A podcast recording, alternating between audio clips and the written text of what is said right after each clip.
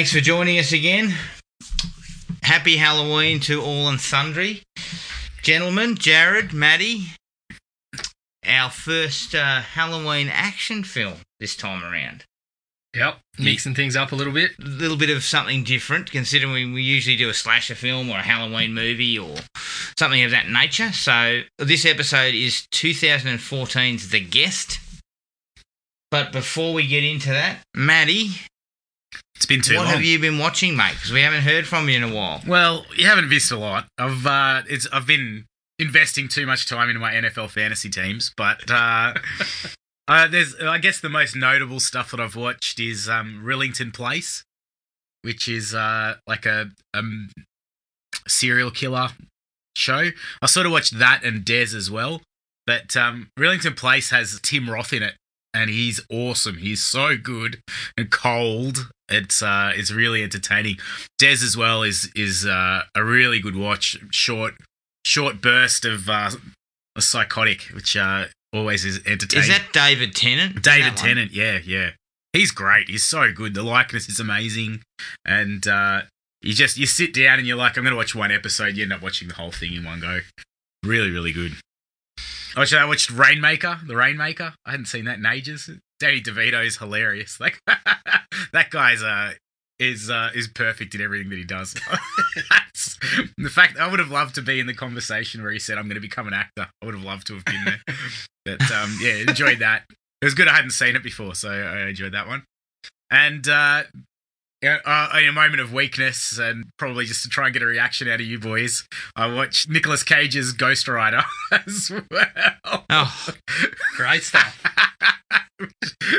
um, which I'm probably never ever going to see again, but Yeah. uh, it was worth a look. now, just qu- quietly on Ghost Rider, wasn't Cage in both of them? yeah, There was two of them, right? yeah. And you watched the fir- the, the, I watched the, the the- first one. I watched the uh, tw- 12, I think it is, or 2012 one, or 14 or somewhere there. Yeah, okay. he cackles a lot. Yeah. And he has a um, he has a CGI six pack, I believe. oh, really? Yeah. Does he? Yeah, yeah. They CGI'd the six pack on, save Nick some trouble. Yeah. It's pretty. silly. Nicholas was starting to get into some silly. pretty dicey territory around 2014, I think. Ugh, yeah, His tax his tax issues were yeah. forcing him into difficult position. Yes. they were forcing him to uh, consider Christian films and all that sort of business. That's that's when he showed up in uh, Left behind. Left Behind. That's right. Poor Nicholas. was that everything, Matty? yeah, that's me. That's me. Short and sharp. Short and sharp, mate. Yeah. Good stuff. I've spent too much time listening to the pod, guys. Uh, I like that we're influencing your choices, though. That you see Nicolas Cage, Ghost Rider, and think, that might yeah, be. the boys will chat about this one. There's uh, I've uh, after listening to the pod though, I've I've got a gripe. Eddie Murphy. That's a banger. I'm going to put it out. there. yeah, yeah. No. It's two on one. No. now. You're wrong. It is not a banger, mate. If, I can uh, tell if you. Weird Al Yankovic puts it in one of his polka medleys, it's all right. It's got to be good. Yeah. Seagal just doesn't Uh. compare to that. we did miss a, a an absolute classic. One of our um, listeners hit us up with sliced Stallone Oh, yeah. fucking some shit out of Rhinestone called um, Drunkenstein, wasn't it? It. Drinkenstein. oh, man.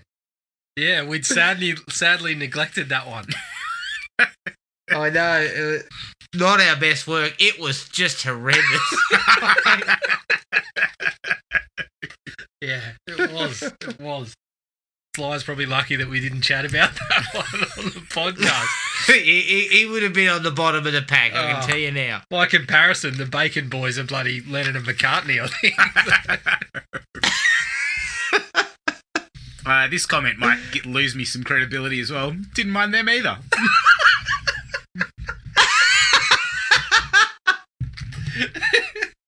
yeah, that has lost your credibility.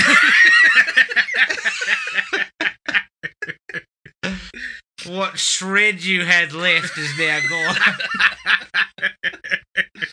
Oh, the Bacon Brothers. Oh man, the Bacon Boys. Maddie, were you also disappointed they didn't call one of their albums a pound of bacon or a, There's so a slice of bacon? Or so many opportunities there. yeah. Uh, oh, there's Rhines. I don't know what you. can- There's so many opportunities on. Oh yeah, definitely. We need Yeah. some. We need some meat related titles in there. Yeah, they got to go there. They got to do it. Slice of heaven. Be- You know how happy that even. Yeah, they should cover it and call it slice of bacon, slice of bacon. That would be classic. uh, oh, it's, it's more of a slice of hell. I'm assuming um, Vin Diesel's number one in your heart too. After Adam, Ugh, I can't. I don't want to have anything to do. That was so auto tuned. That tune. yeah, That sounds like some some like fourteen year olds made it in his uh in his room. yeah, yeah. Oh Look, dear.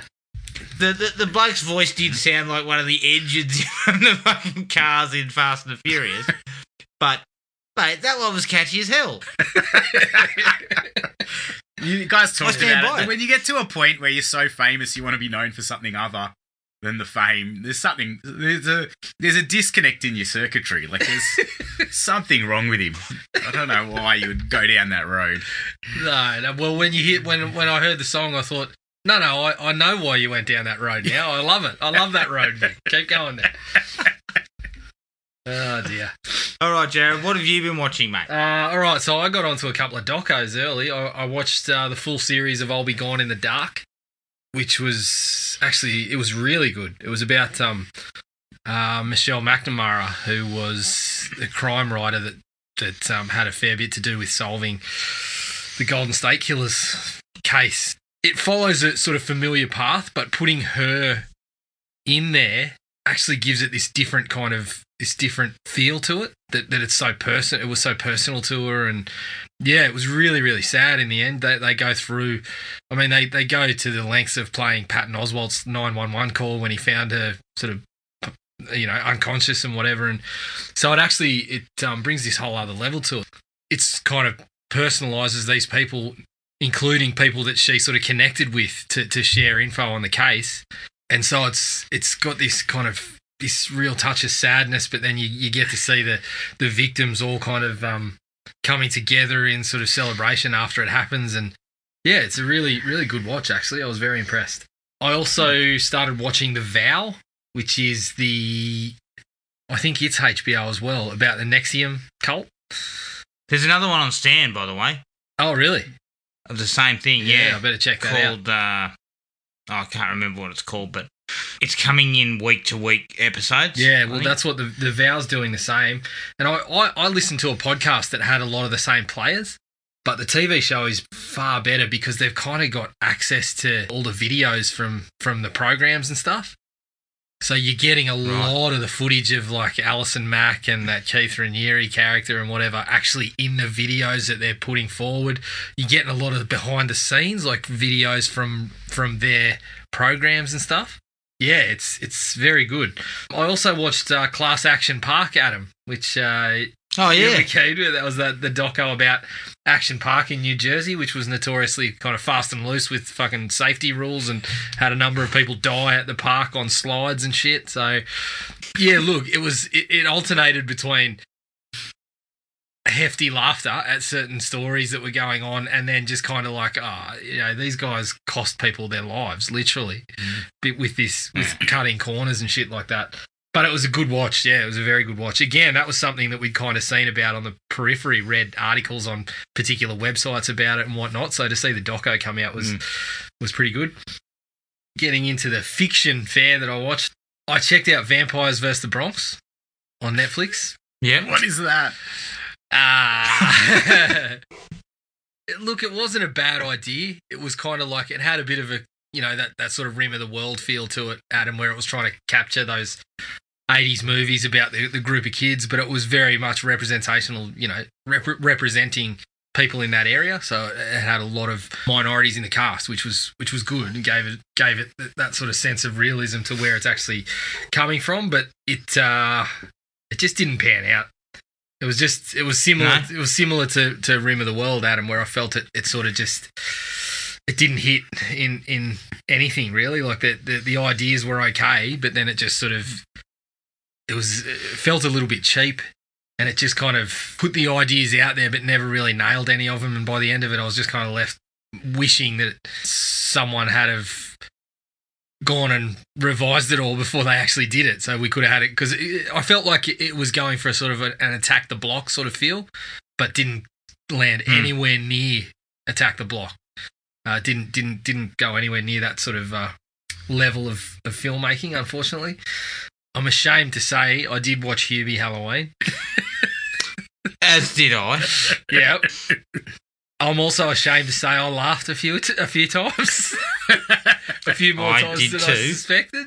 Laughing at uh, Adam Sandler's mum's t-shirts, which were pretty consistently amusing. You know, wearing t-shirts like with things like boner donor and um, what was your favourite, Adam? Uh, Muffs. Muffs, Muffs Diving Diving Club. Uh, I mean, it's low hanging fruit, but I'll eat it. yeah, that's right. That's right. When you're hungry, it still tastes all right. uh, and Tim Meadows, seeing Tim Meadows back in there Yeah. playing off Maya Rudolph got me a, a number of laughs as well. So, yeah, look, I couldn't say it. I couldn't couldn't say it was a good movie, and that that we've we've sort of spoken about this already. But that voice, I don't know why you have to carry that voice on for a hundred minutes of a, of a movie. Um, Which one does he do? It's well, it's Well, another kind of he water sounds like Bobby style. Boucher. Yeah, like, yeah. yeah, yeah. It's a bit kind of like Bobby Boucher, but sort of. Oh, I don't know. It was just so annoying. Mm.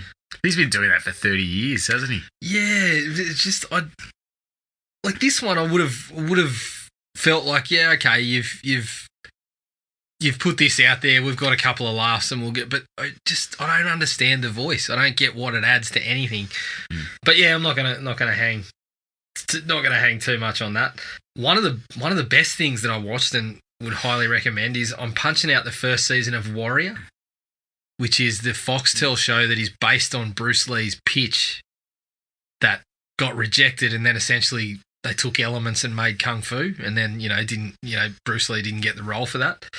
Shannon Lee's an executive producer and I think Justin Lin was involved too and they've taken that premise and sort of stretched it out and I'm loving it because it's Mm. got that it's it's definitely you can see the character that Bruce Lee was going to play.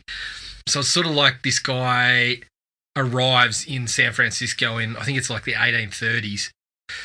so the Chinese are are coming over on the boats and whatever, and then getting put into labor jobs and whatever. And then there's this real kind of simmering conflict with the Irish who feel like the Chinese are taking their jobs, and then the police are involved as well. And you know the the character that Bruce Lee was going to be is sort of taken in by he, he immediately gets into a blue off the boat and then he's taken in by one of the one of the the um, Chinese crime gangs and essentially owned by them.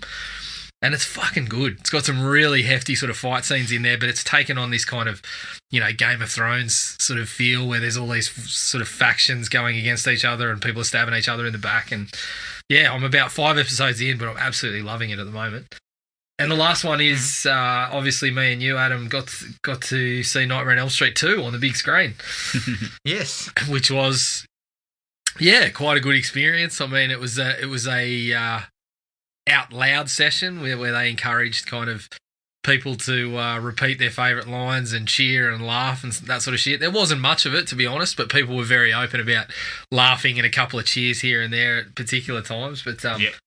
I mean, seeing Clu Gulager's fucking performance on the big screen was just a sight to behold, Adam. So,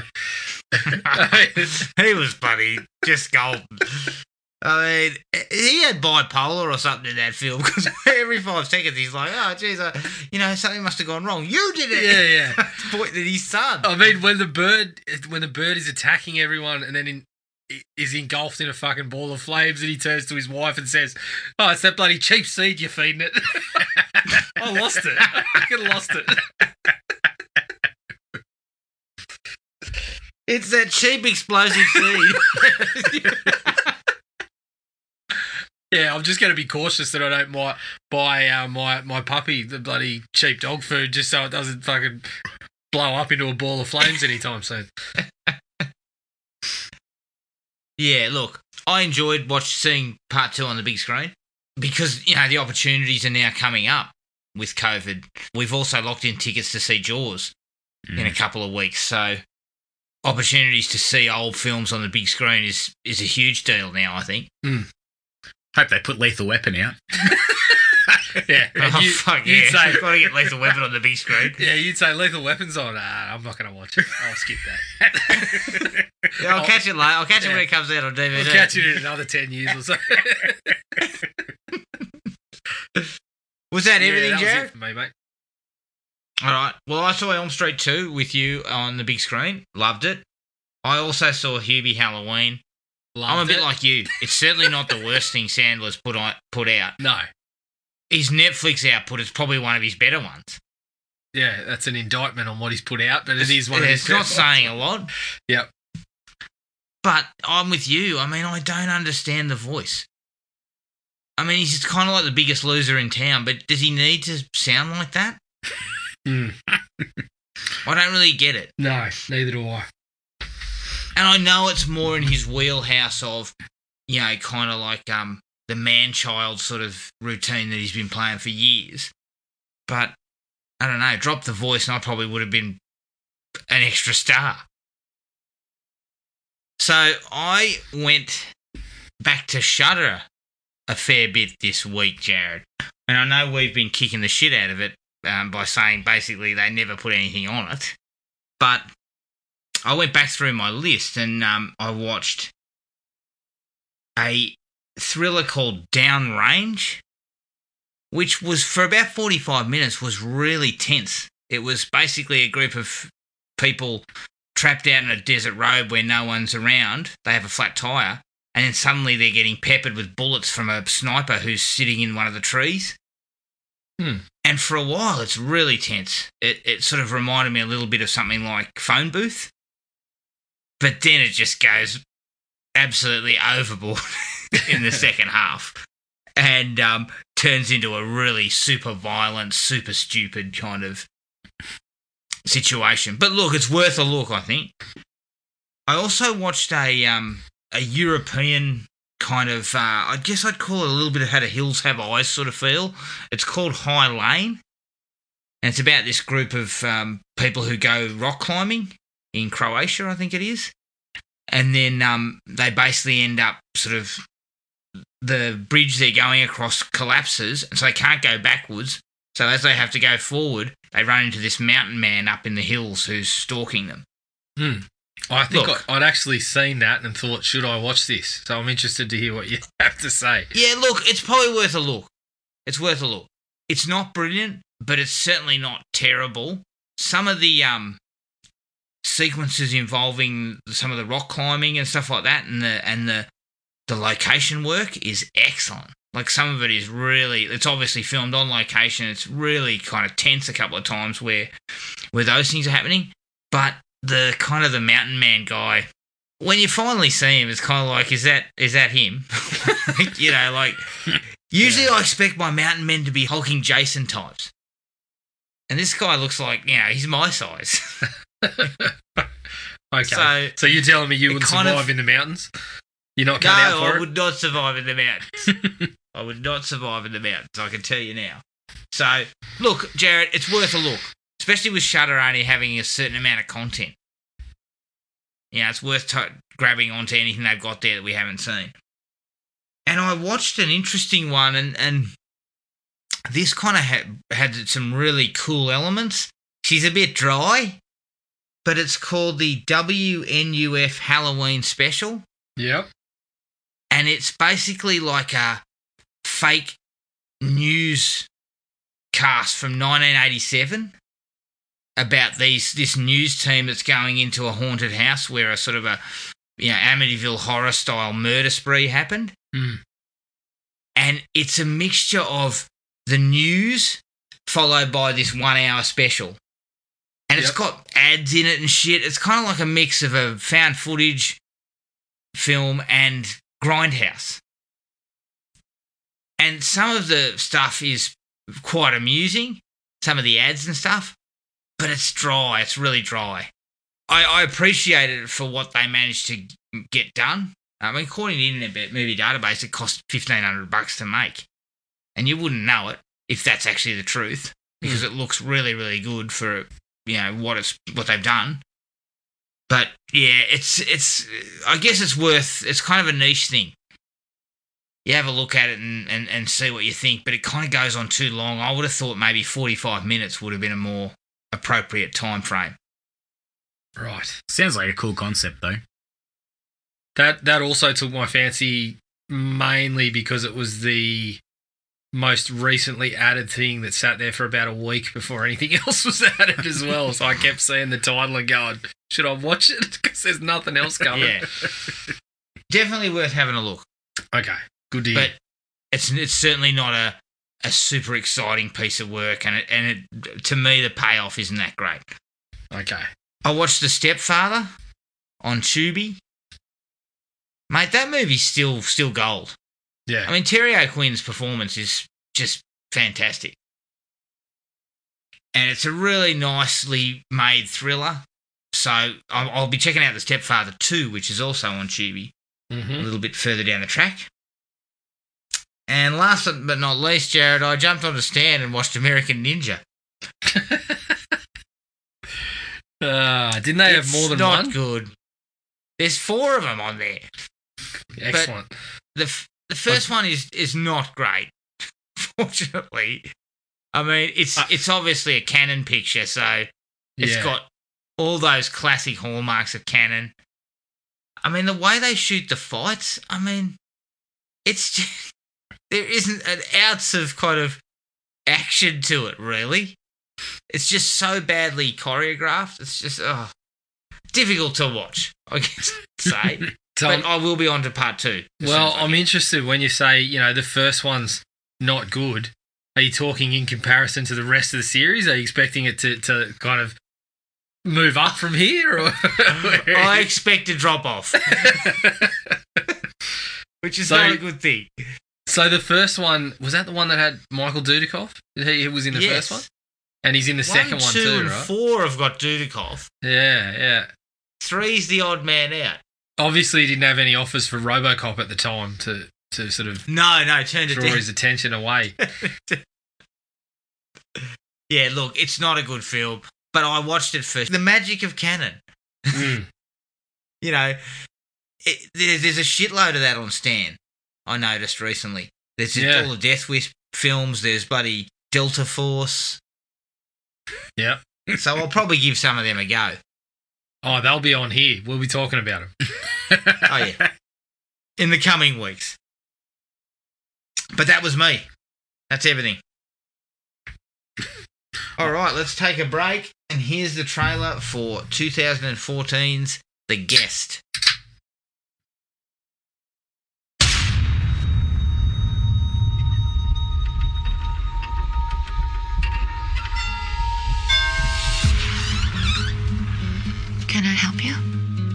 Mrs. Peterson? Yes? My name is David. Mrs. Peterson, I, uh, I knew your son, Caleb. I was with him when he died. That's me. You know Caleb? Yes, ma'am. We're pretty close. Yes, ma'am. He wanted me to tell you that he loved you. Thanks. He asked me to check on y'all. And so, we're gonna be good friends. What happened? I got into a fight with some guys at school. I'll teach him some self-defense when he's feeling up to it. What are you gonna do? Nothing bad.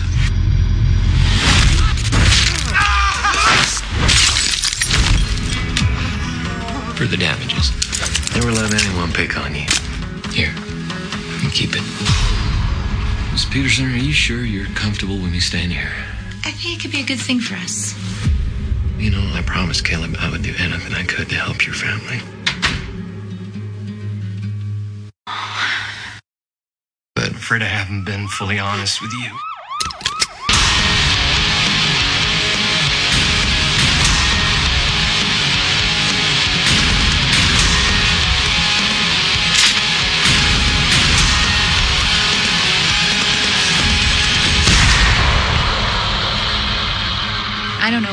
Done if you hadn't been here.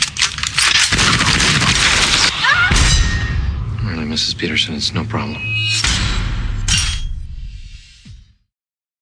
The Guest from 2014. Directed by Adam Wingard, who directed You're Next. Produced by Jess Wu Calder, who produced Blair Witch, and Keith Calder, who produced All the Boys Love Mandy Lane. And it's written by Simon Barrett, who wrote Frankenfish. It stars Dan Stevens as David, Maika Monroe as Anna Peterson, Brendan Meyer as Luke Peterson, and Sheila Kelley as Laura Peterson. The budget was $5 million. The box office was 2.7 million worldwide.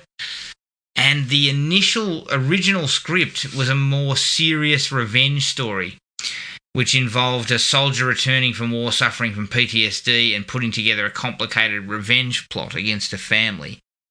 Obviously, that was changed around um, once Wingard got involved, I believe. Now, Maddie, what was your take on the guest, mate? I didn't mind it at all. A solid plot, very simple premise, but uh, it was executed pretty well. Dan, who the, main guy was, uh, or the David, the character, it was creepy as hell whenever he wanted to be, and the, and the side actors were pretty funny. The the dad's moustache alone was uh, was worth a star. But um, yeah, I really enjoyed it. I, I'd. Uh, I don't know how if how keen I'd be to go back on it, but I was happy with the four. I probably would watch that again without any problems. I was entertained. Yes. Jared? Yeah, I was uh, very impressed with this one. I like I uh, I remember buying it sight unseen. I bought the Blu-ray because I'd heard such good things from from you know the websites that kind of talk about the genre stuff that we're into. So um, yeah, I jumped straight into it, and even then, it still kind of held up to those expectations.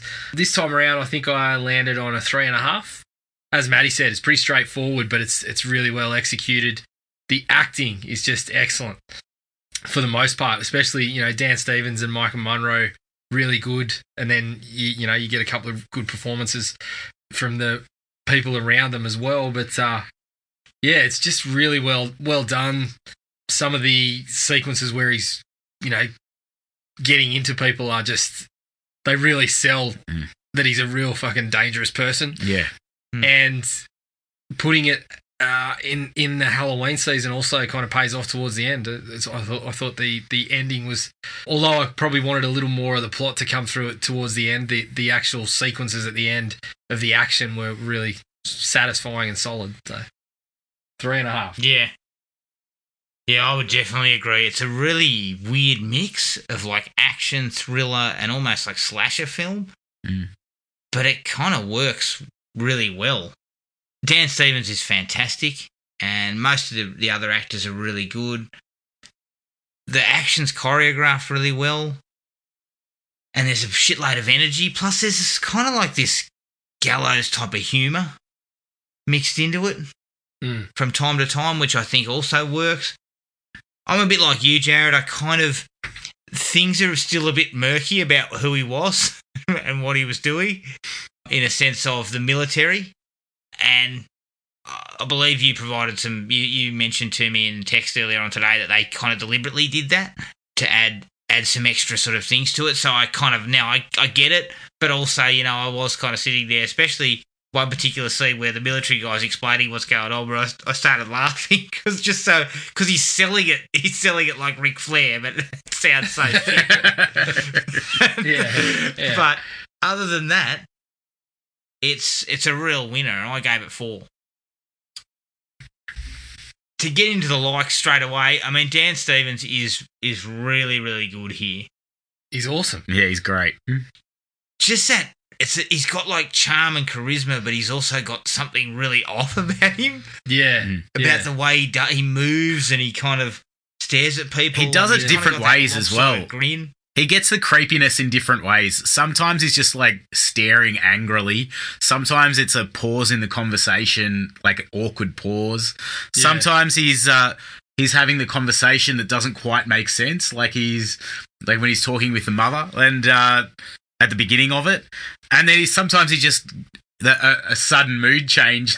just, yeah, yeah. just it is it's like multiple angles at, at making him a creep Yeah, yeah. that, Yeah. I really, I really like that. He was like a com- also complete weirdo. he also lays on like the that kind of overly charming. Like he's Mm. so so nice and so charming that you're like, oh, should I trust him because he's really he's really nice. Yeah, Like- he'll call you sir and then shoot you in the chest. Yeah, yeah. So But he, yeah, he, he switches from the charmer to the nutter just like yeah. you know so well. Um, he's just outstanding. I loved I loved And- how he um how he went uh at, at the end of it you did the right thing. I don't blame you. Like the the relationship that he builds with the son is is so good. Yeah, Um Yeah. yeah, like even, even in that moment where he's where he's dying, you know, he's stabbed in the chest. He's I loved it. I really loved that. And he also Yeah. they, they kind of do they, they kind of do it to the audience too because you kind of immediately know that he's not quite right, but then you see him in the photo and things like that. Yeah. So you kind of like, oh, okay, uh, well we'll give him a little bit of trust as Yeah, an yeah. audience, knowing that he he's a little bit off. Yeah. So you kind of like you, you sort of feed into it as well. Well, it's interesting because I thought it was going going to go a totally different way. Like, yeah, I thought he was a bit off, but I thought the, he was going to be it was going to be him against the military because they were after him because of something else. But then obviously they just throw in a sequence where he decides to take out a couple of gun dealers. And Yeah. I'm just like, Mm. oh, right. Yeah, where's he going? So he's actually a bastard. Um, and uh, Adam, so- one of one of those gun dealers was, of course, you know, our favourite Ethan, Ethan Embry. Embry. Oh, I was expecting, you know, I was expecting someone to, you know, someone from the party to roll out and start talking about dancing at the sock hop and all this sort of stuff. Like, I was a bit worried when he banged the schoolgirl. yeah, That was- yeah, that was all. They, Well, they- she was 20. yeah, wasn't yeah, they were, they were, oh, they were 20, weren't yeah, they? they were. Yeah, they were 20. Uh, That's the, they kept saying it about how she she turns 21 in a few months. yeah, yeah, yeah, yeah. I think it also, from a casting perspective, it was a good choice because his previous most recognisable role was in Downton Abbey. Hmm. So it wasn't a role you would have expected from him, Yeah. No, if you know what I mean. So I think that kind of worked in his favour. The perfect gentleman. I dug on the music too. Oh, yeah. It was kind of a weird mix of almost like bit of John Carpenter mixed with kind of like techno. Yeah, yeah, and then hmm. a couple of you know sort of cheesy, cheesy '80s pop sort of tunes layered over the top as well. yeah. Like, When he stabs the mum, and then you hear, Because I love you. I lost it. I thought that was so funny. yeah, it Or was. that when he rocks into the when he rocks into the diner and shoots Kirsten or whatever, and then just chucks a couple of grenades in, and as he's walking in calmly out, it's got some sort of fucking Boyz II Men style song going off, and then boom. yeah, Uh, that stuff was great. It was some really, good really beauty. well done. yeah. But the music reminded me of John Carpenter a Yeah. little bit. The synthesizer in the um in the school at the end was great. Yeah. Because, you know, he puts on his CD. yeah, that was a nice little got? touch. Yeah. just in general, I think the music feeds into like it's just a stylishness to the whole thing. Mm. Just to, I mean, obviously the way he's, the way he acts, the performance, the way that the, the Halloween kind of look to to the end of the film, the score, Maika Monroe's kind of Sarah Connor sort of aesthetic, how she's Yeah, kind of yeah. in the waitress outfit for large ports, portions of the film. So there's obvious nods to like the Terminator as well. Yeah, it was just just really stylishly done all the way through. Agreed. And as I said before, it was mixing genres a little bit. Yeah, but doing it quite well because yes, there was the action beats like something like the Terminator, uh, and then there was a couple of shootouts and everything like that. The thriller stuff was you know the mysterious guy that we don't know much about, and then we're throwing in the slasher mo- movie element. He's knocking people off. Yeah, and then obviously the end, I think it, the that- end part as well. The the end sequence was very slashery. Yeah. and it's kind of you don't usually get that that mixture Mm. and make it work. And I think they've done a fantastic job making that work. Mm. I, my favourite scene in the movie was him picking um, Luke up from school and then following the bullies to the bar Mm. Yeah. Outstanding. and just fucking dishing out a hiding. yeah. Absolute hiding. Yep. It's like he knew that the. It was like these jocks are gonna definitely put a drink in my face. I'm gonna have one prepared. Just Yeah. yeah. Love Yeah. that. And I just love the fact that it, it's not a long, drawn out punch up. It's Oh. over in about yeah, 30 seconds. Yeah. And then he's And he his just Jedi mind trick on the bar owner to, to shut him up. Yeah. Yeah. But it's just like that whole scene. Obviously, you know, him dishing out the, the hiding to the football team was like, yeah, the, the guy's dangerous. But then the way that he, um, as Maddie said, he sort of throughout, he kind of plans the whole thing from start to finish Yeah. and has the story prepared and has the drink with the bloody Chili. the chili in it to throw in the face. And he drops the drops a couple of lines in there, even before he you know talks the talks the barman around to what he's going to talk about. He drops the line about oh, cash is easy to get, and you- Yeah. you, you automatically think why? Like you're thinking hitman or something like that. He's he's you know Yeah. cash is It easy adds to a get. layer to him, Yeah, yeah. yeah. You sort of He's got different motivation to everybody else in the room. yeah, and it gives you this. It's it starts your mind going onto where is this guy? What like Mm. He's so he's in he, he he's very dangerous, but he's earning money off his his abilities. So he's got to be you know in some sort of field like that. And so it just continues your ticking onto where's this guy going. But yeah, that It's the I first it real twist into him becoming a, like a really dark guy. Even like you can come into the bar if you want, but I'm going in to, to sort these guys Yeah. out. yeah Like it doesn't even care. Like he's just this is his. He's got his agenda. Yeah. Yeah, I like it. And it feeds into also that whole idea of the of that that relationship developing. You got to have your confidence, and but he's taking advice from the madman. Like, you Mm, yeah. know, Yeah.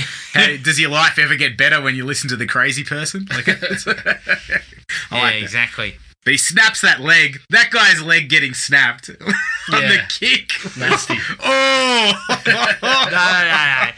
The best one was the pussy guy who lunges at him with a really sort of soft punch, and he just kind of he just steps out of the way and then just goes crack.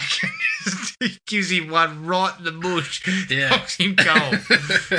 yeah. Oh, But I also love the way he delivers that line where the bloke says, Do you want to send some drinks overs for their fellas? And he just kind of looks up at him like, and then just says in this cold kind of voice, you know, Do I look like someone who wants to send drinks over for their fellas? mm. And the barman's just like, Okay. yeah, yeah. that was Yeah, fun. but I, I think it, I think it was a wise move too, like to, and obviously a calculated move for him to just wipe the floor with him too, because it was just sort of like a. It immediately set the tone, almost like John Wick. You know that this guy is yeah. just a fucking animal. Like you do not want to be Yeah. on the wrong side of him. There was no kind of oh they laid a hit on him. It was like that they were never close. Yeah. He just fucking Yeah. flogged them. it's nice comeuppance. Yeah, and Yeah. it was it was really well choreographed too. It was quick, sharp. Had little- some of those cool sort of moves where he'd throw someone away and then the, he'd turn around, and the camera would kind of zoom in on him. Mm. A little side note question: Do all jocks in America pick on a nerd, and then once they slam him into the locker, have some weaker little dude yell we- yell something awkward into his ear Yeah. afterwards? Or walk up to him and go, "Ugh," and then kind of leave. make him flinch. Yeah. There's always like some some lesser football player who's hanging around the, Yeah. the tough one. The guy on the bench, the guy, the bench guys will one walking up, going, "Yeah, Yeah. take that." I need to know. I got to go to America to observe this. I don't know. yeah, yeah. We'll see. We'll do a social experiment and send you back to high school in America. I'd pay to watch that. That'd be good. I'd fit right in. I also love that sequence where that dude starts starts some shit at the party, Yeah. And he just fucking bangs his head into the wall. yeah. Oh, that was awesome. Sorry about the picture. Swiftly deals with him and then tells the other guys, "Get him out of here." that was just awesome.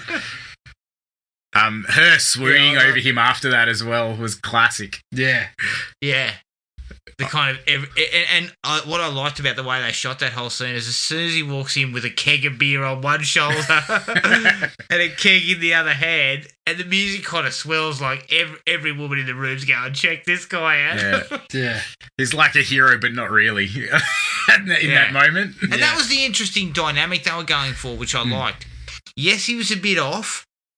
Yes, there was something there, but for that first 40 minutes, as he dispatches some of these fuckwits, Mm. you're kind of like, he's kind of heroic. Well, you still sort of trust him, right? You still, Yeah. you give him the benefit of the doubt. I mean, that party sequence, as you said, he's doing things where you're like, he's the good guy, Mm. but then he uses the phone. He uses his phone, or says to the guy, he's got a phone. I'm using a burner at the party scene. When you know he's already told the mum, I don't have a phone, Mm. And so you kind of Yeah. like, oh, so you start to get these little seeds of doubt, but his actions are otherwise. But then again, he, he says to him, doesn't he say to he, he- obviously starts organising a gun, yeah, yeah, yeah, that's right. that guy. And I also love that the So- party scene continues to establish this this uh, through line that he can put away piss and drugs like they're like they're nothing. it's like Rick James. yeah, he's just he's just you know he's he's you know smoking whatever they're giving him, and then I mean the bit where I laughed the most in the movie was before this, where the dad is fucking blowing up at the mum for letting him in the house and like, yeah, we don't even know this guy, and then he's kind of like, hey, I'm gonna have a beer. You want a beer? And then you know they cut to him sitting on the couch spilling his guts, going, this guy's got four years of college, so he's he's got my job. And then sort of- starts pouring his heart out. yeah, starts pouring his heart out. Then you see him kind of stand up, and he's like, "You can really put it away. You want another one?" I just love that. That's where you were talking about that kind of black humor that was going on, Adam. That was just Yeah. so Yeah. funny. I like that. uh, It, I'm back on that point where you were saying that, that you're not sure whether he's a good guy or a bad guy. That that whole thing. They're establishing a lot of that. But uh, at the end, he, he pretty much doesn't kill the kid and escapes in the fire costume. Like, Yeah, yeah. who's to say he doesn't just pull the butterfly knife out and just kill them both? Yeah, well, it's sort of It's, it's a weird relationship that he's got with that kid. Well, this, I, I yeah, I, I've kind of I've got a bit to say about that in my dislikes because it ties into what I wanted from the plot. But yeah, it's sort of I really did like the the relationship they established, Mm. and I kind of I get what they were doing with the you know his his whole the only motive he really had was to tie up the loose ends. Mm. So you get to the end of the movie, and I still kind of wanted to believe and I think this is this is because of the success of the movie and, and the success of Dan Stevens is I still wanted to believe when he leaves in the in the fireman's uniform that he did that on purpose because now they thought he was dead so he didn't have to tie up those loose ends Yeah. and he didn't really want to the whole way through so yeah I don't know that that was a really interesting kind of thing that I'm still sort of working over in my brain about what Yeah. you know what he was trying to do Well, the relationship with the kid is. Pl- it's drip fed out for a while, but then it really takes a turn when the kid basically says to him, tells tells him what Anna is thinking, yeah and then essentially just goes, "You killed Dad's boss, didn't you?" Yeah. And he's like, "Don't worry, I'm not going to tell anyone." Yeah, yeah, yeah. It's like the son's now become a cold, well, he got his confidence, a didn't he? cold sort of person as well, you know. Mm. That moment where And I thought that was interesting. the moment where he snaps the bully in the face, you're just like that. That kid's life has changed forever. yeah yeah pretty much Yeah. And then to have the the interview to get to get out of the detention, to get out with just a little bit of detention is uh Yeah. I Yeah. love that sequence, especially where he comes in and he goes, What happened? And the he goes, I hit, uh, hit him over the face with a yardstick. and Dan Stevens smiles and goes, Okay. awesome. Awesome. Yeah. Just turns around goes into the office. Yeah. Yeah, that was an excellent sequence. I love the way that the, you know, he just starts talking about it's a hate crime, and you see the, the principal's sphincter just tighten. he just keeps, He's like, Yeah, we're suing you. when this becomes a like, national story. yeah, he keeps fucking bargaining him down. yeah, that was awesome. I love that. Yeah, I thought that was a really, really solid. Uh, again, it was showcasing that this guy is he's cold, he's calculated. He, you know, he knows what to say Yeah. to get out of these things, And, um, and he does it so well that people just cave to his. Yeah. And the kicker request. is, you know, the principal's been bargained is, you know, the kicker is, you know, the principal's been bargained down, and then he kind of just looks at him and goes, "Who are you?" I'm a friend of the I'm family. a friend of the family. yeah, he's funny. I like the fact that it does kind of pivot. Like that's where things really change. Is where she rings the military, hmm. Yeah. and they everyone just goes into fucking sphincter tightening mode. Shit, this guy, bloody hell, we better start getting. You know, and they start interrupting major colonels and stuff in the middle of meetings to tell them what's going on, and Mm. you know, and so you kind of get the sense, okay, something's not right here. And but then he kind of bargains his way out of that too. Yeah, Remember when he sort of goes, "Look, I was in the special forces and not allowed to talk about yeah, it. yeah. They're You know, doing it's me. a cover Yeah. story." They're doing the right thing by not talking about me. Yeah.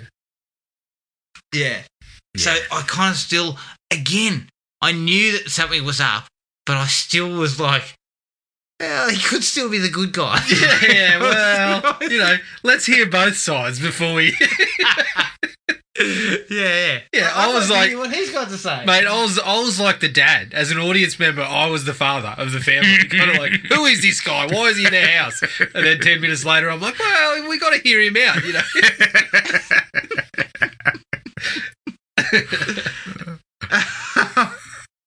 when the military finally turn up, like that shit is awesome. Yeah. And the gunfight just happens in the house, and yeah, shit is flying left, right, and center, and you know he's taking people out, Mm-hmm. but he still has time to kill mum. Yeah. Yeah, Heart to heart with her. yep. I also love that. You know, they talk about the the sort of the Halloween influence. I mean, Adam Wingard has mentioned that, but you can kind of see it in that scene. How like the sheets on the line.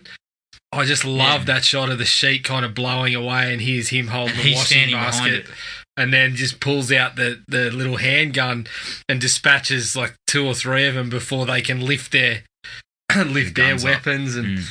and Yeah, being you know being that I I do love both The Wire and John Wick, I was obviously very happy to see Lance Reddick Yeah, leading that team. yeah, So He's got a way about him, doesn't he? he does. yeah, he does. Yeah, he's awesome. He's got a really super awesome voice. Yeah. Mm. And just his, I don't know what it is. His chin's always pointed down. Yeah, yeah. It's- It is, isn't it? It's good. I don't know. I mentioned the diner explosion, which I thought was also pretty cool, and that's where you kind of get Terminator vibes Mm. with him Yeah. Because he's been shot repeatedly. Yep. But he just kind of walks it off. Yeah, and he, you get that kind of um, uh, he asks where Anna is, Mm. and when she's not there, he just fucking blows the place up, and it's kind of you get that. Puts the bullet through her first. Yeah, Anna's still wearing that Sarah Connor esque Mm. waitress uniform, and that kind of scene reminds you of Arnie looking around at Sarah Connor, and just you know Yeah. Destroying anyone in his path to get to Sarah Connor. Yeah, I really I dug that. It was good. For me, one of my favourite li- likes, and you know, one of my last ones here was the showdown at the school. And Yeah. just the Halloween kind of maze that kind of throws in a few little kind of, you know, like uh, they're going past at one stage, they're going down the hallway, and next thing you know, there's something bangs on the wall, and he's like, ah, shit. It was an inspired choice. It was a great excuse Yeah, to have the a mist mirrors. machine in the building. Yeah, the mist Yeah. machine. I loved when he gets knocked to the floor and the mist, mach- the the kind of mist just sort of engulfs him and then splits apart Yeah. and he's not there. You're Like, left that with a was pair of shoes. That created some tension. It was awesome. great. You're like, what are you doing? Don't walk into it. Yeah, Yeah, that was great. that stuff was really, really well played out. Mm. And The it um, nice that final scene, end that final part, though, where you think it's going to be the last time you see him, and he's um lying dead with the butterfly knife in him, and they've got the the rip tombstone. yeah, It looks it Yeah. looks so good, Yeah. and you're like, oh, this is the end for him. So it's kind of nice when you get the twist at the end. Um, yeah, I like that. I like. I mean, that. a I even liked the twist at the end. Mm. Where Yeah. you see Her reaction to the twist was awesome. She's just like, what the fuck? yeah. Yeah, that well, was number perfect. one, number one, I'm still holding out for a sequel because I really liked it. But number two, having seen it a couple of times now, I understand why they decided to chop that backstory out because I watch it and I still kind of go, I still kind of come out with this feeling that, yeah, he didn't want to do. He didn't want to kill them. Mm. He did actually develop those relationships genuinely, and I still don't know the reason why he did that. But he was in the photo with the brother, even though they bring up the plastic surgery angle. I'm like, could they Yeah. really do that much plastic surgery to make him look so much like? And why is he This sort doing? of goes into the dislikes, right? Well, The- he's but he's sort of like it's going why? Yeah, it is. It sort of splits in the dislikes and the likes because I'm looking at why did he go to that family? If he did, if he had, if he did get the plastic surgery, why Mm. Was it going to that family? Was the brother involved in the program anyway? Like, there's all these Yeah. questions, but I come out of it looking at it with this feeling of I don't know whether he did or he didn't want to do it, but I'm making my own decisions on that yeah. and I'm sort of like after the after a couple of times viewing it, I'm sort of like I think Adam Wingard did make the right choice to cut some of that out and keep me. You don't know. it, You don't guessing. know at the point when you're watching it from beginning to end that the relationship is going to change into what it does. Yeah, yeah. So you're not concerned with Yeah, it when you're yeah. watching it, but when you sit back and you think about it or you re-watch it, it's pretty obvious that that there's it sort of doesn't quite make sense or flow there. yeah, yeah, and I think from what I can gather, there was issues with test audiences with some of the backstory, but then Adam Wingard also wanted to cut some because he felt like if he did, it turned the character into. He sort of felt like it was like Michael Myers and the Terminator sort of mashed up together, but if they were in your house and you knew them and Mm. like. And I, I see that, you know, I see where he was going for, and I'm still sort of I'm Yeah. still sort of torn whether he made the right choice or where he didn't because I still do want more of the backstory. But then in other parts, I'm like, if I got the backstory and it sucked, I wouldn't come out with Yeah. this. This I wouldn't come out of the movie continually thinking about it and constructing some of that story in my head for myself. So would it have been as, as Yeah. enjoyable in that sense? I get that too, and and for me, I mean, I, I haven't got any other likes. I don't know about you guys. Or I've got one semi like the where he's um talking with the kid about uh the, the trigonometry, and he just goes. You're a pretty smart kid, huh? Because you got Yeah. a SOHCAHTOA question right. That was Yeah, my, yeah, that was my favorite. As a maths teacher, enjoyed it. Well, I was on the other side. I was on the other side where I'm just holding the fucking the, the little um. Ah shit! What do you call it? The Not square. the- Yeah, this- it was a set square or set something like that. He's holding onto one of those bits and just looking at it like, I don't know what the fuck I'm doing with this. yeah. The kid even says to him, doesn't he? So you get what I mean? He's like, Yeah. nah. Yeah. That cracked me up. I enjoyed Yeah. Dan, Dan Stevens made it cool to be dumb it. in that sequence. Yeah. So in, I, I haven't got any other likes, and, and as far as dislikes go, mine are very minor, Yeah. like Yeah. very minor. Yep. S- It slows a little after the opening twenty odd minutes where he dishes out a little bit of a hiding, and and you know we get a sense of him. The movie does slow a touch in the middle section there, Mm. but it's not greatly important because I think that it's it's kind of helped by the fact that those sequences where he kind of barters people down and he kind of shows off his abilities to kind of like talk people into things. So it didn't hurt it too bad. Mm. But my biggest dislike was a little bit like what you were saying, Jared, and and that is that his motivations are still muddy to me. And the sequence where Lance Reddick is explaining to Maika Monroe in the car what he was, he was in the program. And then, and I love Lance Reddick's voice, and he's really giving it weight and gravitas. But he's he says to her, he was part of some medical experiments. I, just, I just started laughing because I was like, that can't be. He looks a bit like Captain. America. Yeah. We injected him with David Boon's DNA so he can drink piss and not even fucking feel it. he can drink 56 cans on a flight between Australia and England. yeah, we, we, we removed a small amount of Boon DNA. and gave it to- yeah, I, I, the reason why I laughed is because it's he was he was doing he was selling it the right way, which was to try and sell it as being serious. but it just the sound of yeah, oh he was involved in some medical experiments. I was just like oh. It struck me as a little bit of Jason Bourne. Yeah. Definitely. It had a Jason Bourne feel to it. Yep. So for me, his backstory was smirky, and it just kind of, I although I feel it kind of worked in some ways, it also didn't work in in a sense that I was kind of sitting there going, "Tell me what it's what he's doing. Yeah, yeah, Why yeah. is he here? Yeah. So What- that's what- the that's the what was biggest one for in? me. Is as I said, I, I definitely think there are parts to the mysteriousness that do work and leaving us hanging. But the biggest one for me Mm. is why is he with the family? Yeah. He spends all My his time understanding fixing is their problems. Yeah, my understanding is he's not the guy in the photo, Mm. but he's had plastic surgery to look like the guy in the photo. Mm. But so why is he with the family? Is he just there to cover up for a couple of days? You're assuming you're assuming from the line before when he kills the mother, you're assuming he still knows their son. yeah, that's right. And but I we don't know like- where that connection is. And I still felt like, even by the end of the movie, I felt like if she doesn't make the call and establish that he's not who he says he is, they survive. Mm. He stays for a couple of days, punches some high school heads, yeah. and moves on. so I'm not sure. I'm still not sure about that, but I feel like that was the one key point that was missing. That they, they, they Yeah. sort of did need to establish. Yes, he did know the son, or no, he didn't Yeah. but it's it, it, it always felt like throughout that yes he did even though there's that thing that seems to establish that he when the when the brother spills the beans he says you know you'd re re um, structure your bones oh sorry he'd, he'd mess with your bone structure and you, to make you look like Fingerprints, yeah. someone else Mm. and i'm kind of like so that to me is saying he's not the dude in the photo. He's made to look like the Hmm. dude in the photo who is actually dead.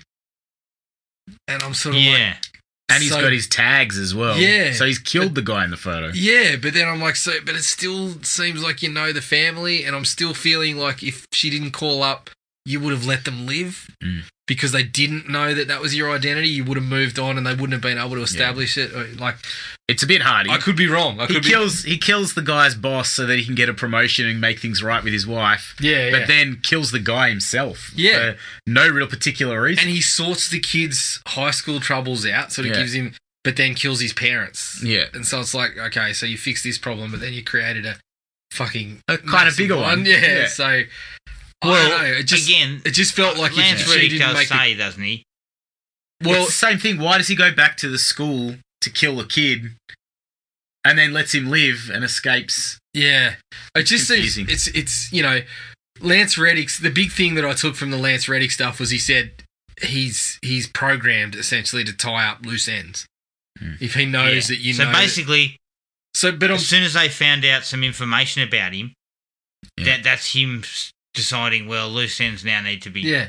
tied up. So it makes me think if she doesn't make that call for a week after he leaves town, which I'm assuming he would have if she didn't, if they didn't have, if they didn't become loose ends, does he come back to town and kill hmm. him, or does he just kind of continue to, Yeah, I- on his part? I, I, I, I can't help but finish the movie and feel like, yeah, he would have left them if she didn't, if she didn't establish that he wasn't who he said he was. Yeah. Yeah, I agree with that. So, which, yeah, that which makes me question. Yeah, but that's where I need a little bit of clarification on. I felt it would have probably worked better just to say, yeah, he was the dude in that unit, but your brother was in that program too, or something. Yeah, and we right. killed them all because then that almost gives him the reason. That I, I don't know. It seems like that that might have been what it was initially when they talked about how it was Or kind of a revenge. The brother's thing, still alive and he's got his face or faced off like as that. well. He's been face offed as well, and he's after him. Yeah, Yeah. It, it Well, feels like it feels like maybe that was what was going to happen, Jared. Well, it feels like that's what it was initially. That they that he was in the program with the brother. The brother was killed. He goes to the family, and then the, the government comes to kill him too because he's the one that escaped. Yeah, But then in somewhere along the line, it just got turned into yeah, he's kind of Michael Myers slash Terminator killing everybody else. So it still feels like yeah, there's that what you mentioned in there, and we kind of could have done with a little bit of clarification around that to sort of get to where we where we ended up. yeah. Because I felt that that's where I got the strong Bourne vibes Mm. during that period where I felt that obviously him and the brother were in the same program, and the military was killing assets from the program. Yeah, yeah, The brother was one of them. Yeah. he was- something didn't he turn out right. Yep. Yeah. And that's where I was getting, you know, the whole Bourne Treadstone sort of vibes that they sort of had. It just needed a little touch of clarification, not too much, because I agree you leave the ambiguity of what he was. You keep that there because a lot of that worked. Mm. But you just needed to clarify why. Why he was there. Why was with that Why was he family? with the family? Yeah. Yes. Because that makes no sense at all. Mm. When you're looking at it in the cold light of day, there is no reasoning for why he would be there. Yeah. Dependent upon the fact that we think that he got plastic surgery. He's not the guy in the photo, but he's looking like him because that guy's dead. So why is he hanging around this family? Why does he want to ingratiate himself in their Yeah. life? What's Yeah, that's the, right. What's the reason? And it seems like, you know, when he's saying, oh, I'm just moving through town, it seems like the whole time he's angling for that couple of extra days to stay there Hmm. and to sort of get involved. So, yeah, it is just, it's a little, I think the unclearness around that in particular is the big, the big issue for me. Unless Hmm. he was the brother, and then Well, it had could, his face changed, it could and still then- be. And then he just, you know, lost the plot because Yeah. of the, what the military did. I know it's your mum, but I've been programmed to tie up loose ends, so I'm going to kill you anyway. Yeah. In a way, a sequel could be detrimental yeah, it could be. But I still want it because because you I just need start having to dig in. somebody needs to questions. throw the cash at Dan Stevens and get him back in this actiony type role. Like, he was just so Yeah, good yeah. in there. I just want to see more of it. exactly. I didn't have any other dislikes. I don't know about you guys. Yeah, I had a couple, just minor ones. Yeah. Number one is him arousing suspicion by chatting on the phone outside the kitchen window. Yeah. we could have found a better place to make that kind of phone call if you're trying to keep it under wraps. the brother getting. I get the sort of, you know, that he was lacking connection with anybody. And th- there was a bit of this sort of hero worship after he after he kind of deals with his antagonists. But just sort of spilling the beans just felt a little bit like it's a big leap. And as Yeah. you said, Matt, he even mentions, "Oh, you killed Dad's boss." I- I'm not. I'm, I don't care. I'm not going to tell anyone. yep. I just felt like that was just a little bit too far. I felt like maybe, maybe David could have leaned on him a little to get the info. He could have Yeah. volunteered a little bit of it, but then David could have leaned on him to get a little bit more or something. Other than that, it was just the in the ending sequence in the in the dance. I could have done with maybe just a touch longer. I felt like it did wrap up a little bit quickly in some aspects, specifically Lance Reddick's character.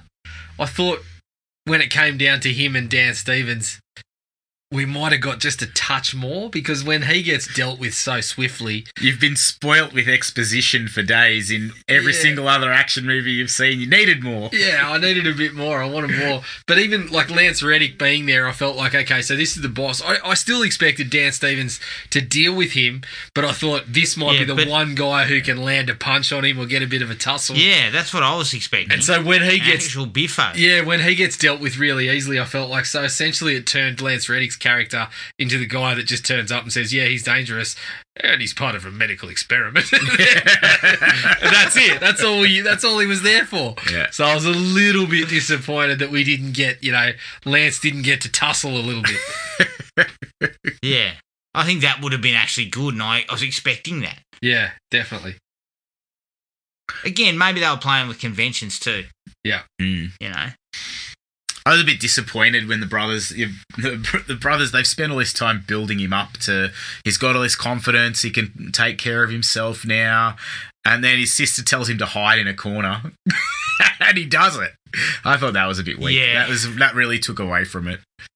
That along, especially when you know that he's got this knife that you, he's going to come back into it at some point. Yeah, It sort of- wasn't- It was a didn't- bit telegraphed. It know? was a little bit telegraphed, but I did think that was a nice touch, and I did, as you said, it set up the bit where he's like, you know, yeah, you did, you Yeah, did the right yeah. thing. Like that was a really good, good. good That was one of my favourite parts of the movie. I, I really enjoyed that. Yeah, But Yeah, um, nice yeah, way to go out, sort of thing. Yeah. Oh, like I said, like I said earlier, though, that I think that the a lot of the problems with it, you have to sit and think about it afterwards. But when you're in the moment, it's a it's a really solid action thriller, and, uh, and I really enjoyed the whole thing. The bits of comedy in there keep me going, and there wasn't really many lulls in it, so I was pretty happy overall. Yeah, me too. Is that everything? Yeah, that's it for me. Yeah, happy with that. That is the guest from 2014. You can find us on Podomatic, iTunes, and Spotify. Send us an email at thrillme at iinet.net.au. Like us on Facebook at Thrill Me Podcast Australia and at Podomatic at thrillme.podomatic.com. Please rate and review us if you can. And we're also on Instagram at Thrill Podcast AU. Keep an eye on the Facebook page for our details of our next film. Happy Halloween to everybody. I hope you enjoy yourself today. And until next time, take it easy and we'll catch up with everyone later. Cheers. Find the podcast at Podomatic or on iTunes. Don't forget to rate and review. Like us on Facebook at Thrill Me Podcast Australia or contact us at thrillme, all one word, all lowercase, at iinet.net.au.